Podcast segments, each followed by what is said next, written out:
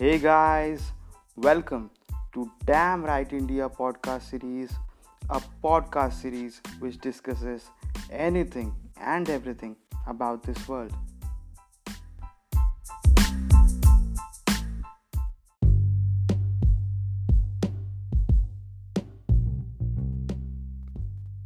So, this is the very first episode of the podcast series, and for this episode, I have decided to talk about Tablighi Markaz scenario which came to light about 4 days ago.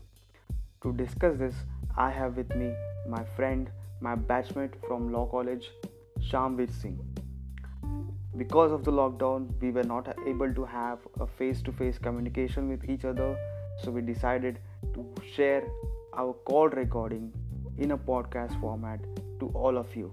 I hope you enjoy this. I hope you share it with other people. तो शाम आज हमारा जो इस podcast में हम लोग discuss करने वाले हैं उसका हमने टॉपिक डिसाइड किया था कि हम लोग जो दिल्ली के निजामुद्दीन में चार दिन पहले एक मामला सामने आया तबलीगी मरकज वाला उसके कॉन्सिक्वेंसेस और जो उसके रिगार्डिंग जो भी आज हमारे पूरे देश में अलग अलग जगह पे मामले हमको दिखाई पड़ रहा है उस पर अपना एक व्यू डिस्कस करेंगे। और क्या होना चाहिए था क्या नहीं होना चाहिए था ये भी थोड़ा हम उसके ऊपर में बात करेंगे तो सबसे पहले कोई और चीज़ डिस्कस करने से पहले मैं तुम्हारा इस पे एक जेनरिक व्यू चाहता हूँ कि क्या तुम्हारा स्टैंड है इस पूरे इवेंट के बारे में जो हुआ था आ, पहली बात मेरा स्टैंड तो ये कहता है कि ये जो इवेंट था बहुत अनफॉर्चुनेट हुआ हुआ हम्म। क्योंकि एक टाइप का ये बहुत ही मास स्केल पे रिलीजियस इवेंट था। आप सारी देश की सिचुएशन दुनिया की सिचुएशन आप जानते हैं भली भांति क्योंकि ये न्यूज़ में भी है रिकॉर्ड में भी है गवर्नमेंट के नोटिफिकेशन भी है सब कुछ है आपके पास और ये फेब, फेब एंड से स्टार्ट हो चुका है तो आपको इतनी बड़ी रिलीजियस इवेंट करने की ज़रूरत नहीं थी इस टाइप की इवेंट इंडिया में कराना ऐसे ऑर्गेनाइजेशन द्वारा वो भी वीज़ा का गलत उपयोग करके इंडिया आना हम्म। आप टूरिस्ट वीज़ा पे इंडिया आते हैं और रिलीजियस इवेंट करते हैं ये टाइप की चीज़ें नहीं होनी चाहिए थी जिसकी वजह से सिचुएशन आउट ऑफ़ कंट्रोल आज जा रहा है हमारे देश में। मेरा यही कहना है। ठीक है। तो मैं कल क्या हुआ कि मैं एक इंटरव्यू देख रहा था उनमें से कोई जो उनका निजामुद्दीन एरिया में जहाँ पे ये बिल्डिंग है इनका जहाँ पे ये मरकज कंडक्ट हुआ था उसका कोई सपोर्टर आदमी पे उस इंसान ने एक चीज़ कही कि उसने बोला कि ये मरकज ऑर्गेनाइज करना ये सत्तर सालों से चलते आ रहा है हाँ। और ये हमारी एक ट्रेडिशन का पार्ट है। तो हाँ। इसी साल इस साल भी नॉर्मल तरीके से हमने तेरह से पंद्रह के बीच में ये इवेंट ऑर्गेनाइज किया था। तब कोई हाँ। गवर्नमेंट का कोई डायरेक्टिव नहीं था कि ऐसा कोई और रिलीजियस सेरेमनी या फिर बड़े स्केल पे इवेंट कंडक्ट नहीं होगा। वो जाके डायरेक्शन बाद में आया सत्रह तारीख के बाद में। तो इस पे और ये वो डिफेंस हमेशा से लेते आए। कि डायरेक्टिव बाद में आया स्टेट गवर्नमेंट का सेंट्रल गवर्नमेंट का डिस्ट्रिक्ट एडमिनिस्ट्रेशन का। बट मुझे ये पूछना है कि आपको जब पता है कि all over the world situation पहले से ही खराब हो रही थी ठीक है? बिल्कुल। बिल्कुल ये तो फैक्ट है कि पहले से हमको समझ में आ गया था कि कुछ बड़ा होने वाला है और इंडियन गवर्नमेंट भी उसने अपना स्टैंड क्लियर करना शुरू कर दिया था कि हमको प्रोटेक्टिव मेजर्स लेने पड़ेंगे। फिर भी जाके आप ऐसा इवेंट कंडक्ट करते हो इस पे तुम्हारा क्या ख्याल है? ये शुरू से इन सब चीज़ों को सीरियस ले, ले नहीं रहे थे। हम्म। और बची बात तो आप कह रहे हैं कि डायरेक्टिव नहीं आया। कॉमन सेंस के लिए कोई डायरेक्टिव की ज़रूरत नहीं होती। है। होली गैदरिंग भी इस बार नहीं हुई है इंडिया में। हाँ। आपको जानकारी के लिए बता दूँ। होली गैदरिंग दस तारीख को होली थी। गवर्नमेंट उससे पहले से कह चुकी है होली गैदरिंग में नहीं होनी चाहिए। तो ऐसा कुछ नहीं कि गवर्नमेंट ने नहीं लिया। गवर्नमेंट मैं मानता हूँ गवर्नमेंट ये सिचुएशन को लाइटली लेके चली। पर आप अपनी तरफ़ से भी अपनी कॉमन सेंस लगाइए हम्म। कि गवर्नमेंट कह रही है कि ये कोरोना वायरस इंडिया पहुँच चुका है हम्म। और आप बिना किसी किसी कोई प्रिकॉशन के इतने लार्ज स्केल पे इकट्ठा होते हैं और ये नहीं कि हम्म। आप केवल इंडिया के हैं हम्म। आप दुनिया भर से आए हुए हैं हम्म, ये ये चीज़ें और देखिए कितने पॉजिटिव केसेस पाए गए हुए हैं और तेरह तारीख को मैंने क्या अभी मैं आतिशी मरलेना का एक मैंने ट्वीट देखा हाँ, आतिशी। मरलेना ने कहा हम्म। कि हमने मना कर दिया था तेरह को ही नोटिफिकेशन जारी कर दिया था कि 200 से ज़्यादा लोग कोई भी किसी भी टाइप के इवेंट में दिल्ली में ना रहे तो ये एक्सक्यूज बिल्कुल ये बिल्कुल नल एंड वाइड एक्सक्यूज है रिडिकुलस एक्सक्यूज है कि हमने पता नहीं था हमने ये कर दिया वो कर दिया हम्म। ये केवल बहाने हैं जबकि आतिशी मारलाना खुद दिल्ली गवर्नमेंट का हिस्सा है दिल्ली गवर्नमेंट दिल्ली से ही बिलोंग करती है तो ऑब्वियसली वो एज ऑफिशियल अनाउंसमेंट ही की गई होगी हम उसको पकड़ेंगे।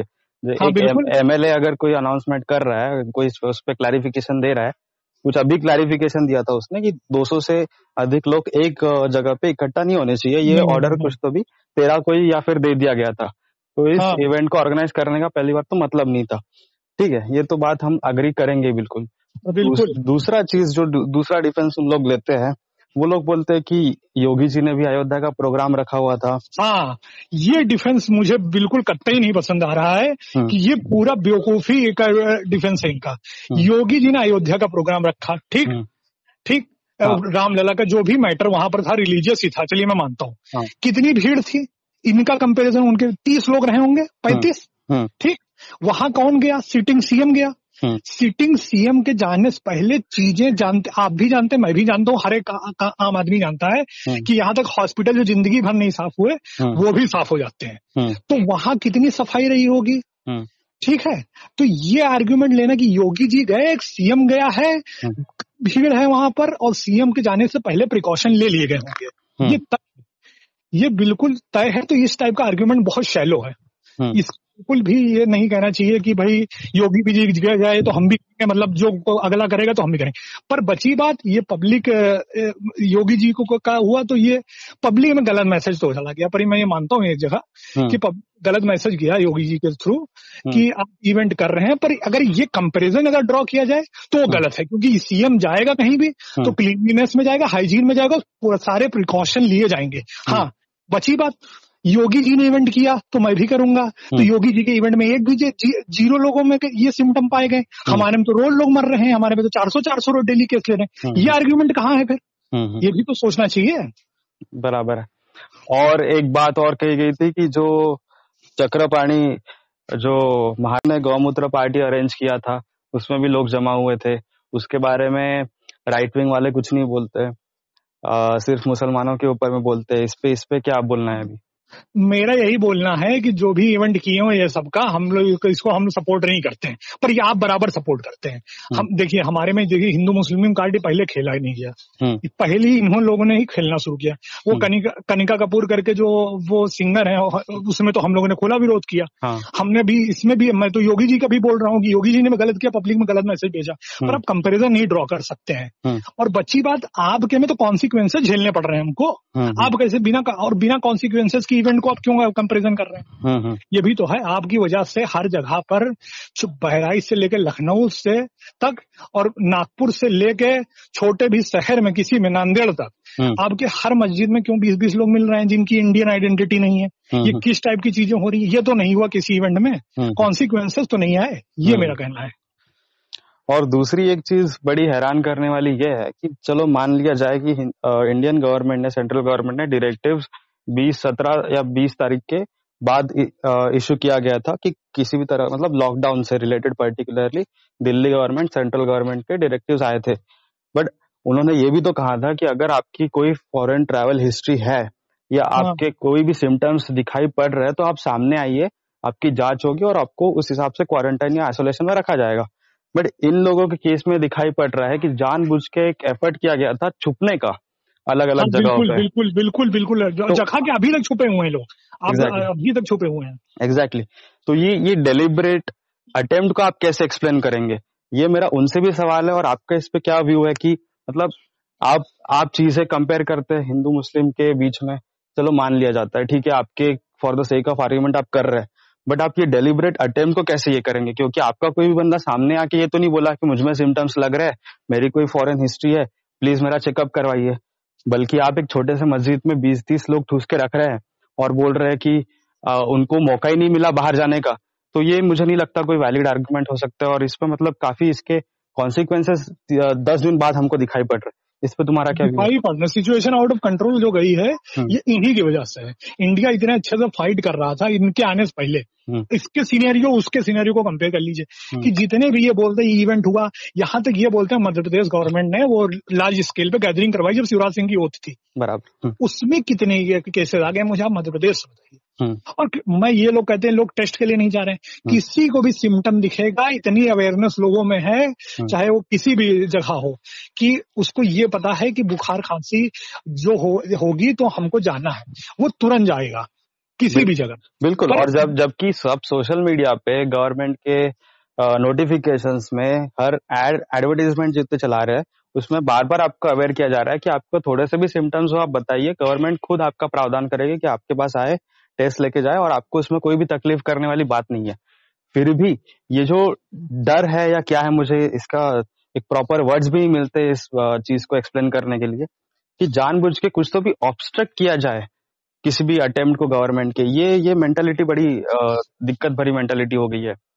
और इस पे तुम्हारा मेरा कहना यह है कि गवर्नमेंट ने देखिए आपको चलिए ठीक है आप, आप रहे आपको सिम्टम दिख रहे हैं गवर्नमेंट आपको प्रोवाइड करा रही है कि आपको क्वारंटाइन में डाला जाए।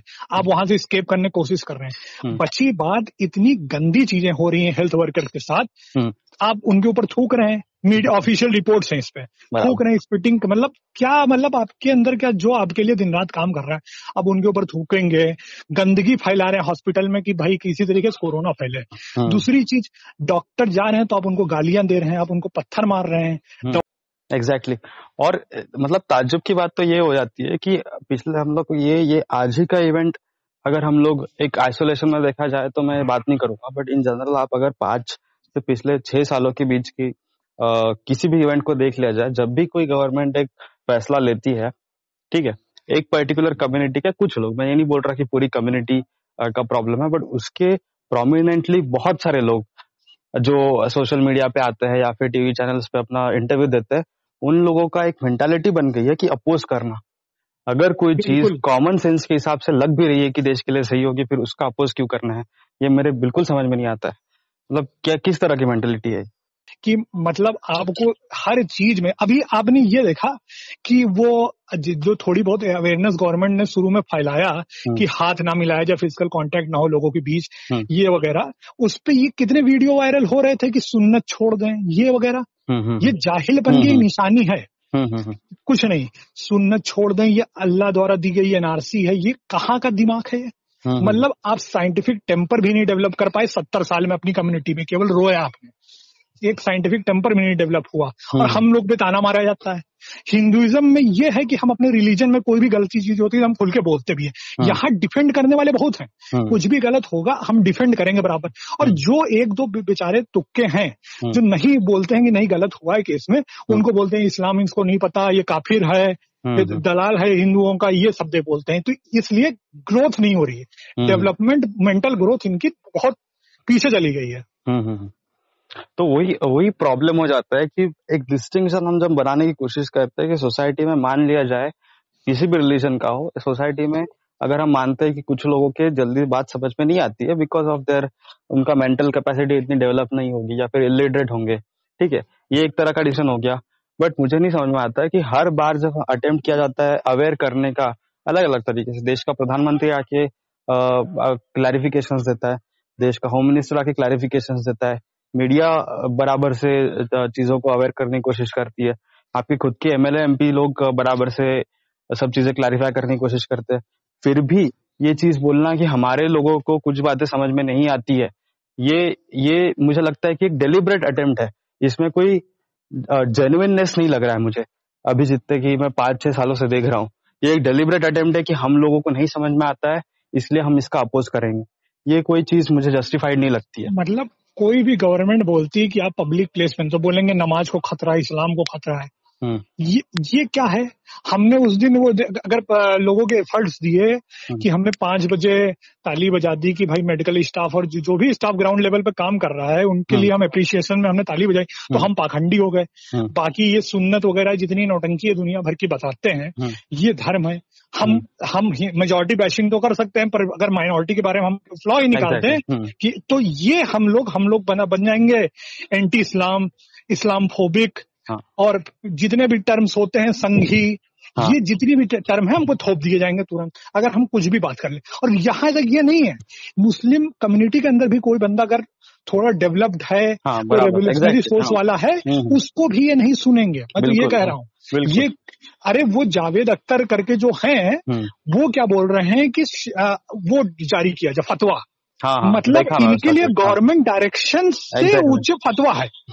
ये टाइप की जाहिल बन देख लीजिए ये डेमोक्रेसी कंट्री नहीं है इसको ये शरीयत बना देंगे ये फतवा जारी करवाएँगे तब यहाँ के लोग मानेंगे। इनका ये कहना है। हाँ। बाकी इनके जितने भी कोड रेगुलेशन आप देख लीजिए ग्राउंड लेवल पे एनएसए उतर रहा है। ये हमारी सरकार की नाकामी है मैं तो कहता हूँ। हम्म हम्म हम्म, national security advisor ground level पे चाहे वो दिल्ली के दंगे हो चाहे हम्म। कल समझाने के लिए हो एनएसए उतारना और फिर इनको समझाना ये ग्राउंड लेवल पे हम फेल हो रहे हैं और एक टाइप की मतलब मैं बता रहा हूँ सत्तर साल में इनकी कम्युनिटी नहीं डेवलप हो पाई है। ये बात तो बिल्कुल मैं अग्री करता हूँ कि उनके कम्युनिटी के जो प्रिविलेज क्लास से बिलोंग करने वाले लोग भी कभी कभी ऐसी बातें कर देते हैं जो कि कॉमन सेंस के एकदम ही मतलब विपरीत जाती है। इसे रिडिकुलसनेस ऑफ़ मेंटल कैपेसिटी हो जाती है कभी कभी तो। मतलब हँसी आने वाली चीज़ अरे मैं कह रहा हूँ वो वो क्या कहते हैं एक इन्फोसिस का आपने कुछ दिन पहले सुना होगा। हम्म। एक इन्फोसिस में काम करने वाला इंजीनियर ने क्या बोला है कि पब्लिक में थूके। हम्म अब बताइए। ये क्या है? मतलब आप पढ़ भी लोगे तो भी आपकी बुद्धि नहीं। आप मतलब कभी अपने आप को दूसरे हिंदू का दोस्त मानेंगे नहीं और कम्युनिटी का दोस्त मानेंगे केवल पैन इस्लामिज्म एक चीज़ है कॉन्सेप्ट उसी को लेके वही इसी का डंडा लेके ये हो रहे हैं। हम्म बताइए इन्फोसिस का आदमी अगर ये चीज़ें कह रहा है तो हम कॉमन जो अनपढ़ आदमी उससे क्या एक्सपेक्ट कर सकते हैं? एग्जैक्टली बताइए। वही काफ़ी मतलब समझ में न आने वाली सिचुएशन से क्रिएट हो जाती है। बार बार बार बार एक साल में अगर आप दस पंद्रह बार एक ही चीज़ करेंगे तो मतलब कमाल लगने लगता है कि कहाँ पे हमारा एज अ सोसाइटी हम फेल हो रहे हैं कि हम लोग ऐसे एलिमेंट्स जो सोसाइटी में एग्जिस्ट करते हैं, इनको बढ़ावा देते हैं। चाहे ट्विटर हो, चाहे कुछ भी हो, जो लेफ़्ट साइड के लोग हैं, वो इतना इन लोगों को अप्रिशिएट करते हैं, इनकी स्टूपिडिटी को कि मतलब और वो लोग जो इनको अप्रिशिएट करते हैं, वो काफ़ी पढ़े लिखे तबके के होते हैं और वो दूसरे कम्युनिटीज को बिलोंग करते हैं। ये ये भी देखने देखने वाली बात है। तो जब एनकरेजमेंट ऐसी चीज़ों को मिलने लगता है तो मतलब इन लोगों का तो और ही आ, हर चीज़ पे अपोज करने की जो मेंटेलिटी है उसको और हम लोग एनकरेज कर रहे हैं। मैं ये समझता हूँ चीज़ों को। बिल्कुल। ये लेफ्टिज्म तो सबसे बड़ा मैं तो कहता हूँ सबसे बड़ा श्राप है पूरी दुनिया को। ये। कम्युनिज्म जो है ये पहले तो दुनिया के सबसे बड़े फेलियर हैं। ये तो बात ये बात तो उनको शायद उनको खुद को समझ में नहीं आई है। 200 साल हो गए उनको समझ में नहीं आएगी कम्युनिज्म कभी हाँ, प्रैक्टिकली एक भी कंट्री में ये सक्सेसफुल नहीं हुए चाहे इनसे चाइना पूछ लो जिन जहाँ से शुरू हुए रशिया पूछ लो कहीं नहीं सक्सेसफुल है। सबने कम्युनिज्म को लात मार दी। ये इंडिया में चार पाँच राज्य तक इनका जंग फैला हुआ था हम्म, अभी केरला में सिमट गए हैं। कम्युनिज्म जब तक रहेगा जो हम्म, दूसरों की बातें नहीं सुनता है हम्म, जो प्रोग्रेसिव मेंटेलिटी का नहीं है। अगर कम्युनिज्म होता और ये टाटा और अंबानी वगैरह ये लोग नहीं होते तो इंडिया में अभी फंड इकट्ठे करने में दिक्कत हो जाती है जो कम्युनिज्म का है पूरी दुनिया को भिखारी बना दो। इनका यही है। बिल्कुल। तो चीज़ें बेकार होते जा रही है और आ, मैं कुछ दिनों से कुछ एक नए कंसेप्ट के बारे में मुझे अभी पता चला था। एक्चुअली क्या हो जाता है जब भी हम लोग लेफ़्ट के लोगों से बात करना चाहते हैं तो हमारे अगेंस्ट में काफ़ी सारी जैसे तुमने पहले बोला कि काफ़ी हाई लेवल के टर्म्स यूज़ कर दो जिनका मतलब कुछ नहीं होता है बट वो सुनने सुनाई देने के लिए बहुत अच्छी लगती है लोगों को। कुछ भी बोल दिया राइट विंग वालों को कुछ एक बदतर से बदतर वर्ड बोल देते हैं इंग्लिश में जो कि हाँ। लोगों को लगता है कि बहुत लॉजिकल वर्ड था ऐसा कुछ नहीं होता। हाँ, है। हाँ, तो इस कंसेप्ट को मैं देख रहा था कुछ दिनों पहले से मुझे समझ में आया कि इस कंसेप्ट को क्योंकि हमको भी कुछ फिर टर्म्स डेवलप करने पड़ेंगे इनके अगेंस्ट में। इसीलिए मुझे पता चला है कि इस पूरे फेनोमेनन को कल्चरल मार्क्सिज्म का एक नाम दिया जाता है। ये कल्चरल मार्क्सिज्म मुझे लग रहा है कि आज इंडिया में डेवलप हो रहा है और लोग इसको एनकरेज कर रहे हैं। कल्चरल मार्क्सिज्म का प्रॉब्लम ये होता है कि आप सोसाइटी को ऑपरेसर और ऑपरेस्ड के बीच में डिवाइड कर देते हो। हाँ और फिर आप कंटिन्यूअसली हर एक चीज़ में आपका विक्टिम कार्ड खेल लेते हो कि हमारे साथ में ये नाइंसाफी हो रही है या हमारे अगेंस्ट में चीज़ हो रही है। जो भी चीज़ एक अगर आप देखे जाए कि एक मेजोरिटी सोसाइटी की मेजोरिटी लेके आती है। भले ही वो पूरे सोसाइटी की डेवलपमेंट के लिए हो भले ही हाँ। वो उस उस पर्टिकुलर माइनॉरिटी से बिलोंग भी ना मतलब कोई उसका रिलेशन भी ना हो फिर भी एक विक्टिम कार्ड खेल देना और सोसाइटी की हारमोनी को डिस्ट्रॉय करना ये कल्चरल मार्क्सिज्म का बेसिक आइडिया हो गया है। इस पे तुम्हारा क्या ख्याल है कि ये इंडिया में एग्जिस्ट करता है कि नहीं करता है बेसिकली बिल्कुल करता है। आज की डेट में तो बहुत करता है। जब से सोशल मीडिया का इतना इन्फ्लुएंस आ गया है तब से तो हम्म। काफ़ी ज़्यादा करने लगा है। पर मैं ये आपको बताना चाहता हूँ हम्म। कि ग्राउंड रियलिटी में कहीं नहीं है। हम्म, हम्म, ठीक है कुछ राज्य में ये ये संक्रमण फैला हुआ है ये सबसे बड़े वायरस है इंडिया के। हम्म। ये ये कुछ राज्यों में संक्रमण फैला हुआ है पर लोग वास्तविकता समझते हैं वो जानते हैं कि उनको हेल्प कहाँ से मिलनी है। हम्म, हम्म, ठीक है? अब बताइए आरएसएस की इतनी बैशिंग की जाती है? इतनी बैशिंग। हम्म, बिना कोई रिकॉर्ड के प्रूफ के। हम्म। आरएसएस ने महात्मा गांधी को मारा। हम्म। ठीक? कोई प्रूफ नहीं इनके पास। हम्म, हम्म, कि आपकी गवर्नमेंट थी आप नेहरू जी प्रधानमंत्री थे इंडिया के हम्म, तो आप प्रूफ करा लेते। आरएसएस ने आरएसएस ने दंगे करवाया एक में भी आरएसएस का हाथ नहीं है। ठीक? आरएसएस ग्राउंड लेवल पे चाहे कश्मीर की बाढ़ हो चाहे केरल की बाढ़ हो चाहे ये वायरस हो हम्म। लोगों को खाना प्रोवाइड कर रहा है लोग रहना प्रोवाइड कर रहा है गली गली में जा रहा है। लोगों से हेल्प करने के लिए। ये इनको नहीं दिखता। पर आरएसएस जैसे कोई बोलेगा आर एस आरएसएस चड्ढी को बोल देंगे। हम्म, ठीक है?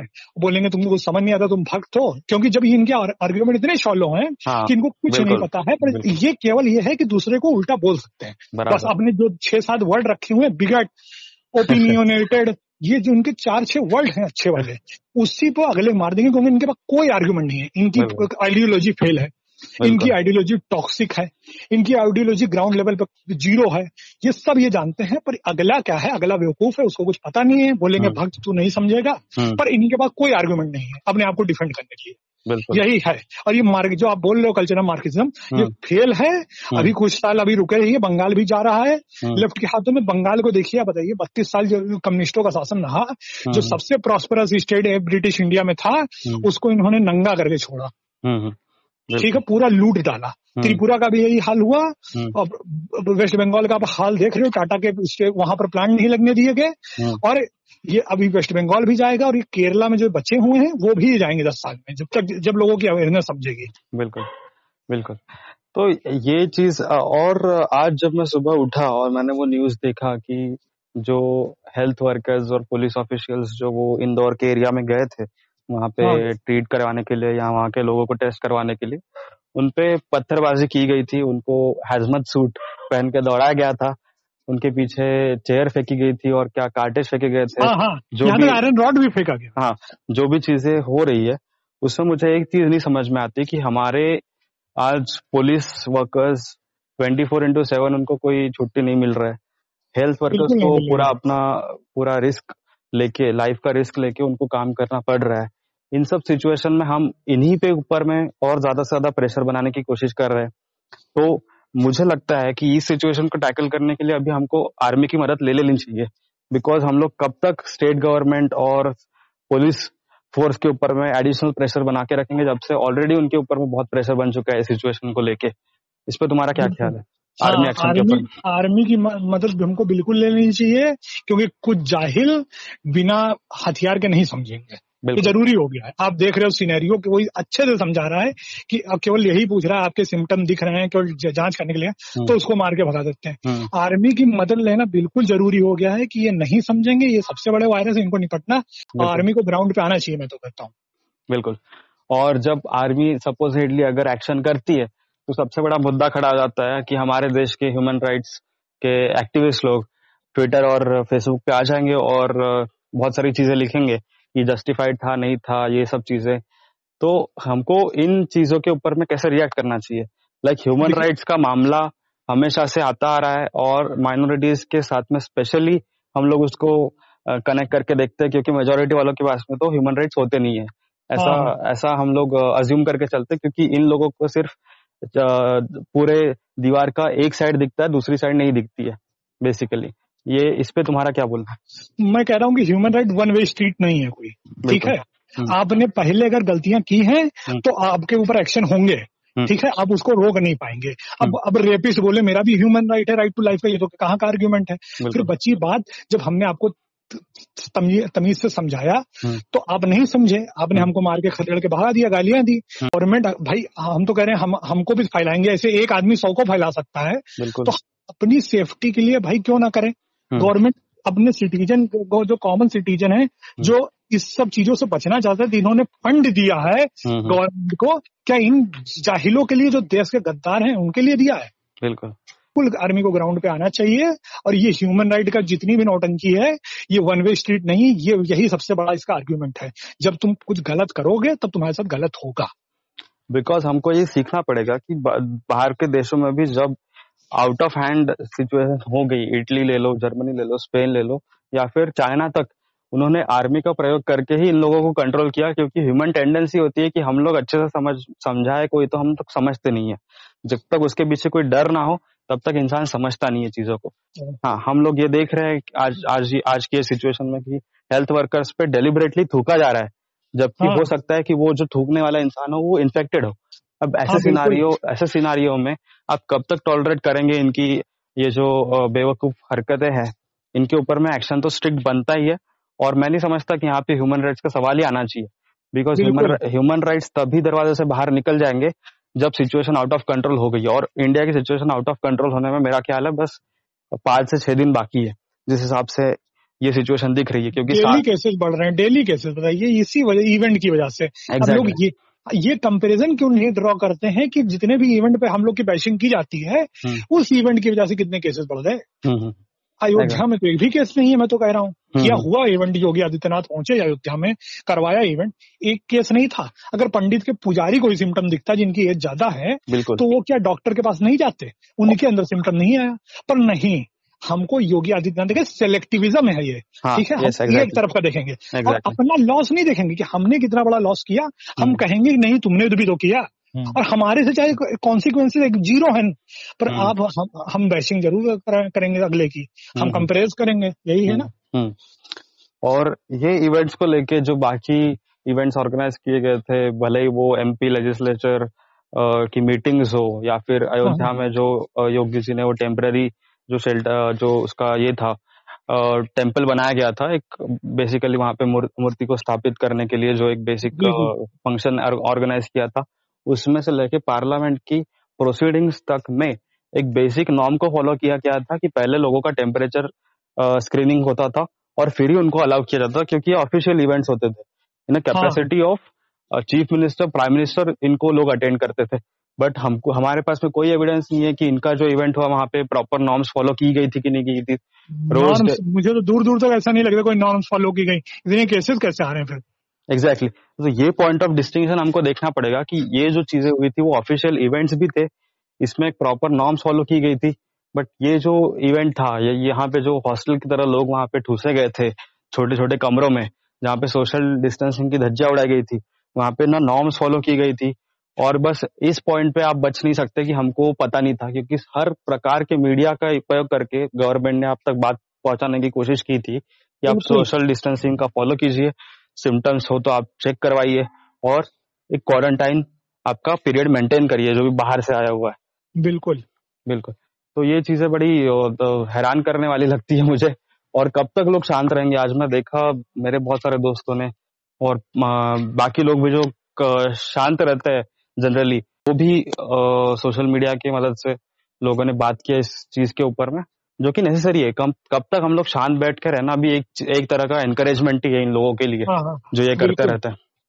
एग्जैक्टली तो आई होप और कुछ आपको ऐड करना होगा तो आप ऐड कर सकते हो इस चीज़ के ऊपर में अगर आपका ऐड तो अभी कुछ का, काफ़ी ज़्यादा बात इस पे हमारी इश्यूज़ पे हो ही गई ऐड करने को कुछ नहीं बस यही है कि अगर सेफ्टी मेंटेन हो तो हम लोग जल्दी ही इस कठिन सिचुएशन से आ सकते हैं और मैं इंडियन गवर्नमेंट का मतलब इतना ज़्यादा अच्छे से काम किया गवर्नमेंट ने हम्म। कि पॉपुलेशन हमारी दुनिया में सबसे ज़्यादा सेकंड नंबर पे सबसे ज़्यादा होने के बाद हम्म। हमने टैकल कर लिया इश्यूज़ एग्जैक्टली बराबर। ये बहुत ही ज़्यादा अप्रिसिएशन क्योंकि आप कमियाँ हर चीज़ में निकाल सकते हैं तो अप्रिशिएट करना भी ज़रूरी है। मेरा यही कहना है बिल्कुल। और गवर्नमेंट के के साइड से कोई भी लूप होल नहीं निकल के आया जो भी बेवकूफिया की है वो लोगों ने ही की है। भले ही हमको उसे एक्सेप्ट करने में कितना भी बड़ा प्रॉब्लम होता होगा बट ये लोग हमारे सोसाइटी का हिस्सा है। ये लोग हमारी सोसाइटी को ही रिप्रेजेंट करते हैं। और जब बाहर के देश वाले और डब्ल्यू एच जैसे ऑर्गेनाइजेशन हमारे प्रधानमंत्री और हमारी गवर्नमेंट की तारीफ़ करते हैं कि इतने जल्द से जल्द ये स्टेप लिया गया था तो हमारे खुद के लोग उस चीज़ को प्रॉपरली फॉलो ना करते हुए हमारे देश का रेपुटेशन पूरे दुनिया के सामने बिगाड़ के रखते हैं। जबकि लेफ्टिस्ट है लेफ्टिस्ट बैग जो है इनका जो इनका लेफ्टिस्ट का है ideology. Hmm, W H O ने तारीफ़ की। बिल्कुल। इनको उसमें भी कमी डब्ल्यू एच ओ को प्राइम मिनिस्टर का बोल दलाल बोल दिया। ये तक बताइए इन लोग की इतनी गंदी सोच है कि हर चीज़ में Modi hating BJP hating Hindu hating RSS hating यही ले आएँगे। बिल्कुल जो भी तारीफ़ करता है वो बिक चुका है। अब बिक चुका भक्त है और वो आईटी सेल का मेंबर है यही आर्ग्यूमेंट है इनके पास।